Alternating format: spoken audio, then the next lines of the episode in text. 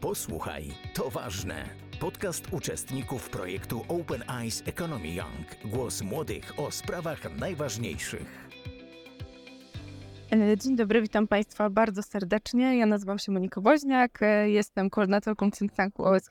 Jest mi bardzo miło powitać Państwa z niezwykłego miejsca i z niezwykłego wydarzenia, czyli Centrum Kongresowego ICE, gdzie od dzisiaj przez dwa dni odbywa się ósmy kongres Open ICE Economy Summit, co zapewne Państwo słyszycie w tle, ponieważ jesteśmy w studiu podcastowym na FUAE, gdzie w tle są uczestnicy kongresu, a moim dzisiejszym gościem, e, którego bardzo serdecznie witam, jest pani Ewa Drobek, nauczycielka, która między innymi jest współautorką naszego premierowego opracowania pod tytułem Generatory Społecznej Energii. Dzień dobry Pani Ewo. Dzień dobry, bardzo dziękuję za zaproszenie. Jestem a zaszczycona, że mogę tu być. E, Z Panią Ewą już współpracowaliśmy w ramach Open Eyes Economy Summit, bo nie tylko Pani Ewa była współautorką e, wspomnianego opracowania i dzisiaj też występowała w panelu, który właśnie niedawno się zakończył, poświęcony omówieniu e, tejże publikacji e, dotyczącej generatorów energii społecznej, ale też wcześniej Pani Ewa dzieliła się z nami swoimi doświadczeniami związanymi z prowadzeniem projektu Żmichowska Śpiewa w szkole, w której pracuje.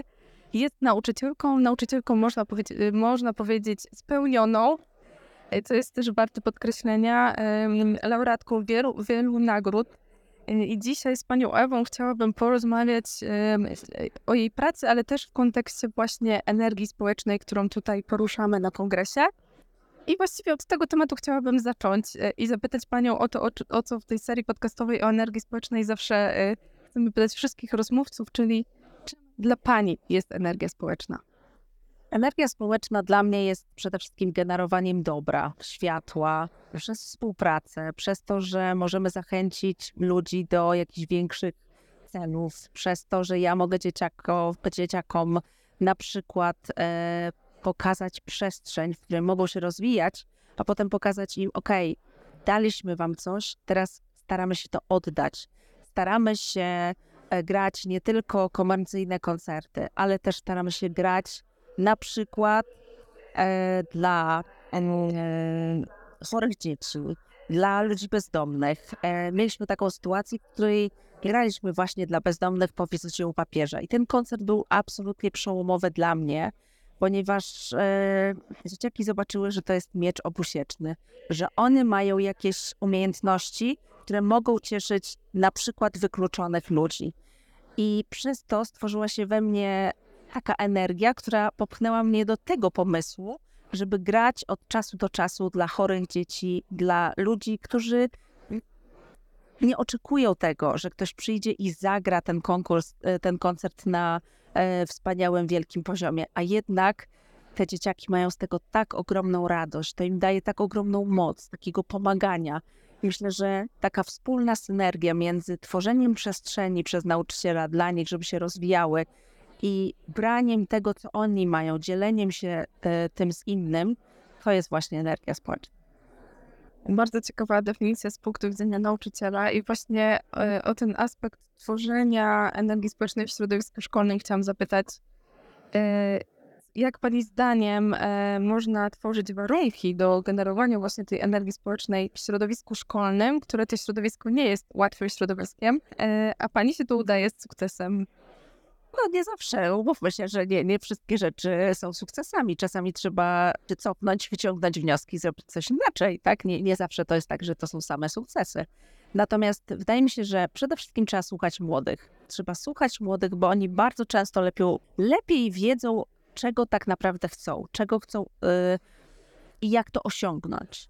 E, Ja mam takie doświadczenie. W czasie pandemii e, zrobiłam taki projekt z Oktawią Gorzeńską i innymi nauczycielami, który nazywa się Korki TV. Myśmy, zanim wypuścili ten e, pierwszy odcinek, spytaliśmy młodych, czy, czy te korki dla nich, czy te nauczania matematyki, angielskiego i języka polskiego, czyli przygotowanie do matury w czasie, kiedy szkoły były zamknięte, to to spełnia ich oczekiwania. I myśmy dostali mnóstwo złych i niepo, niepochlebnych uwag. E, I zmieniliśmy to, cofnęliśmy się, wypuściliśmy program tydzień później i okazało się, że on miał bardzo dużo wyświetleń, ponieważ było dokładnie to, co dzieciaki oczekiwały w takim y, aspekcie, jaki oczekiwały. Czyli trzeba naprawdę słuchać młodych, trzeba tworzyć im przestrzeń do rozwoju, ale trzeba też, moim zdaniem, angażować w to rodziców. Rodzice to jest triada szkolna, to jest szkoła jest dla nauczycieli, dla uczniów, ale też dla rodziców. Ja bardzo często, naprawdę bardzo często korzystam z pomocy rodziców i to jest e, też takie moje odkrycie, kiedy ja uważam, że rodzice mogą nam naprawdę dużo pomóc, dużo dać i z nimi możemy dużo więcej osiągnąć. I oni też na przykład mi pomagają robić e, projekt Żmichowska Śpiewa, finansują ten projekt, bo widzą efekty, bo widzą, że te dzieciaki się uczą, że jeżdżą ze mną, mają do mnie zaufanie. To jest takie obopólne wspieranie się. Zatem gdyby Pani mogła nam troszeczkę tak opowiedzieć, jak wygląda ten, e, powiedziałabym, e, przepływ energii w Pani klasie, jak wygląda typowa, typowa sytuacja generowania energii w e, klasie, w której nauczycielką jest Pani Ewa Drobek. Wiem o projekcie Żmichowska Śpiewa i o Pani takim e, ciekawym podejściu, e, może niecodziennym, e, do e, tak, włączania uczniów takie projekty też e, e, między różnymi e, tematami, międzysektorowe. Więc pytanie, jak to w praktyce w codzienności wygląda a Pani w klasie? To wygląda tak, że ja po pierwsze chcę ich poznać, chcę ich słuchać. Jestem otwarta na konstruktywną krytykę. Chcę spędzać z nimi czas nie tylko w szkole. Jeżeli idziemy razem do teatru, jeżeli jedziemy na wycieczkę w polską czy zagraniczną, spędzamy ze sobą czas w nieformalnych warunkach i w międzyczasie ja mogę poznać, czym się interesują, jakie są ich pasje, e, uwypuklić to na, e, na forum szkoły lub klasy. Pod, podejście indywidualne też się dla nich i dla mnie bardzo liczy. Staram się nie pchać wszystkich do jednego worka, staram się zauważać to, w czym są dobrzy i pomagać im w tym, w czym są słabsi po prostu. Myślę, że z tego tworzy się zaufanie i takie, takie coś, co teraz będzie mnie bardzo dużo kosztowało, bo mam 11, yy, jestem matką chrzestną 11 dzieci, moich dzieci i teraz przed świętami bardzo ciężko jest finansowo z tego powodu.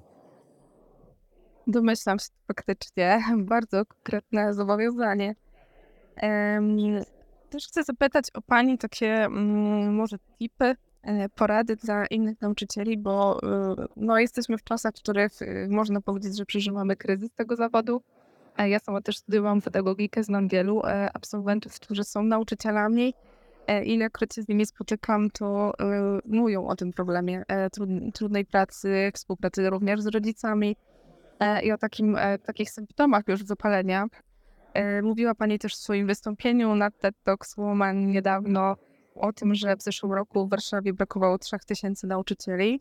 E, Więc pytanie, jak z perspektywy spełnionego nauczyciela można tutaj mówić o jakimś przesłaniu dla innych nauczycieli, którzy chcieliby e, dalej w tym zawodzie się rozwijać i też być takimi spełnionymi nauczycielami. Myślę, że warto czerpać inspirację od innych, warto ich słuchać, warto jeździć na przykład na takie konferencje, jak jesteśmy dzisiaj, słuchać mądrych ludzi, bo ja też e, nie wymyślam prochu, ja też inspiruję się innymi, ja też e, podziwiam e, działalność innych osób. Jestem między innymi w organizacji, która się nazywa Superbelsze RP i tam razem nie pozwalamy sobie na to, żeby się wypalić zawodowo, w sensie dbamy o swój dobrostan, spotykamy się regularnie. Myślę, że to, co dała nam pandemia, świadomość, że to spotkanie drugiego człowieka jest bardzo ważne, że ona nie przynosi nam tylko i wyłącznie samych korzyści w sensie umiejętności dydaktycznych, ale po prostu, żeby się spotkać, porozmawiać, wyżalić się. Myślę, że warto jeździć na takie konferencje jak tutaj, jak inspiracje, jak e, dobra edukacja we wrześniu, ale warto też dbać o siebie. Warto też nie brać na siebie zbyt wiele, bo jeżeli bierzemy na siebie zbyt wiele, to kończy się to zazwyczaj wypaleniem zawodowym po prostu. E, Już nie mówiąc o tym, że bierzemy na siebie zbyt wiele, nie, nie zarabiamy zbyt dobrze. A jeżeli nie zarabiamy zbyt dobrze, to musimy mieć inne zobowiązania zawodowe, które pozwolą nam płacić rachunki. Więc jeżeli to się wszystko na siebie nałoży, to rzeczywiście może być bardzo kiepsko. Ja staram się to balansować. Staram się prowadzić e, projekty, które uważam za bardzo, bardzo wartościowe dla mnie i dla moich e, uczniów. A oprócz tego więcej odpoczywać. Jak się skończy 45 rok życia, to już trzeba odpoczywać. W naszym raporcie mówimy też y, o takim aspekcie dobrej i złej energii społecznej. Y, Autorzy zaproponowali takie rozróżnienie. E, I tu, o czym też wcześniej mówiłam w kontekście kryzysu nauczycielstwa, można też powiedzieć, że środowisko szkolne też nie jest czasami łatwym środowiskiem. Myślę, że też pewnie nie jest łatwo być nauczycielem, który idzie pod prąd. Więc mm, chciałam też Panią zapytać w tym kontekście o to, czy jak sobie radzić e, z takimi sytuacjami właśnie e, różnej energii e, w środowisku szkolnym, jeżeli w ogóle Pani też doświadcza, bo może niekoniecznie ma Pani takie doświadczenie, ale jeżeli, jeżeli tak jest, to właśnie jaką strategię przybiera Pani wobec takiej złej energii w środowisku szkolnym? No ja nie, nie, jakby nie tutaj będę jakoś ukrywała tego, że od czasu do czasu doświadczam takiej złej energii. Ona jest głównie powodowana zazdrością. No ale cóż, on, ja już jestem, przepraszam, że tak powiem, starym wyką. Mam prawie 50 lat na karku i e, korzystam z klasyków, czyli z Młynarskiego. Róbmy swoje. Jakby nie przejmujmy się tym, że ktoś coś powiedział, bo to nie na tym polega tworzenie energii. Na tym polega tworzenie złej energii. Ja staram się e, skupiać na pozytywach, a jeżeli ktoś, e, jeżeli ktoś rzeczywiście chciałby generować tą złą energię, to staram się mu uświadomić, e, jakie są e, konsekwencje e, generowania takiej złej energii.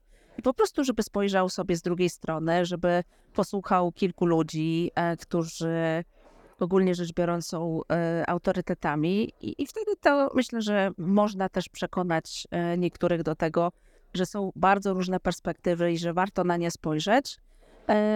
A jeżeli ktoś nie da się przekonać, to po prostu róbmy swoje. I na koniec moje ostatnie pytanie, może o plany na przyszłość. E, już wiele efektów i owoców jest Pani pracy, między innymi 8, jeśli dobrze pamiętam, wydanych płyt z uczniami w wyniku projektu Szymnowska Śpiewa. Wiem, że teraz jedzie Pani do Stanów z uczniami jutro e, i jest Pani na kongresie tylko dzisiaj z tego powodu. E, więc pytanie, czy ma Pani jakieś marzenia odnośnie właśnie dalszego generowania energii społecznej, czy to w środowisku szkolnym, w pracy z uczniami, czy też takim swoim też zawodowym?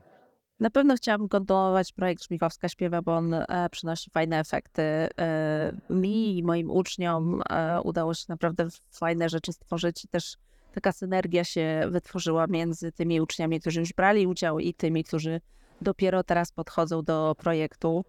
Na pewno chciałabym e, częściej jeździć na wymianę. Teraz udało mi się po trzech latach znaleźć szkołę w Stanach Zjednoczonych, która chce się z nami wymienić, więc wchodzimy w takie wymiany kulturowe. Przy tej e, przygotowaniu tej wymiany do Waszyngtonu i Nowego Jorku udało mi się już pomyśleć o wymianie do Islandii, więc e, na pewno takie, taką wymianę postaram się przygotować. No i będę szukała jakichś nowych przestrzeni. Dzieci mam odchowane już, więc czas na spełnianie marzeń.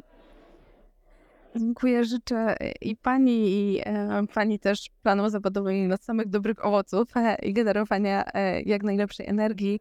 Bardzo dziękuję za przyjęcie zaproszenia i mam nadzieję, że przed nami jeszcze jakieś wspólne, wspólne projekty i generowanie kolejnej energii. Naszym gościem dzisiaj była pani Ewa Drobek. Dziękuję za rozmowę. Bardzo dziękuję. Posłuchaj, to ważne. Podcast uczestników Open Eyes Economy Young. Projekt jest finansowany przez Islandię, Liechtenstein i Norwegię z funduszu EOG w ramach programu Aktywni Obywatele, Fundusz Regionalny.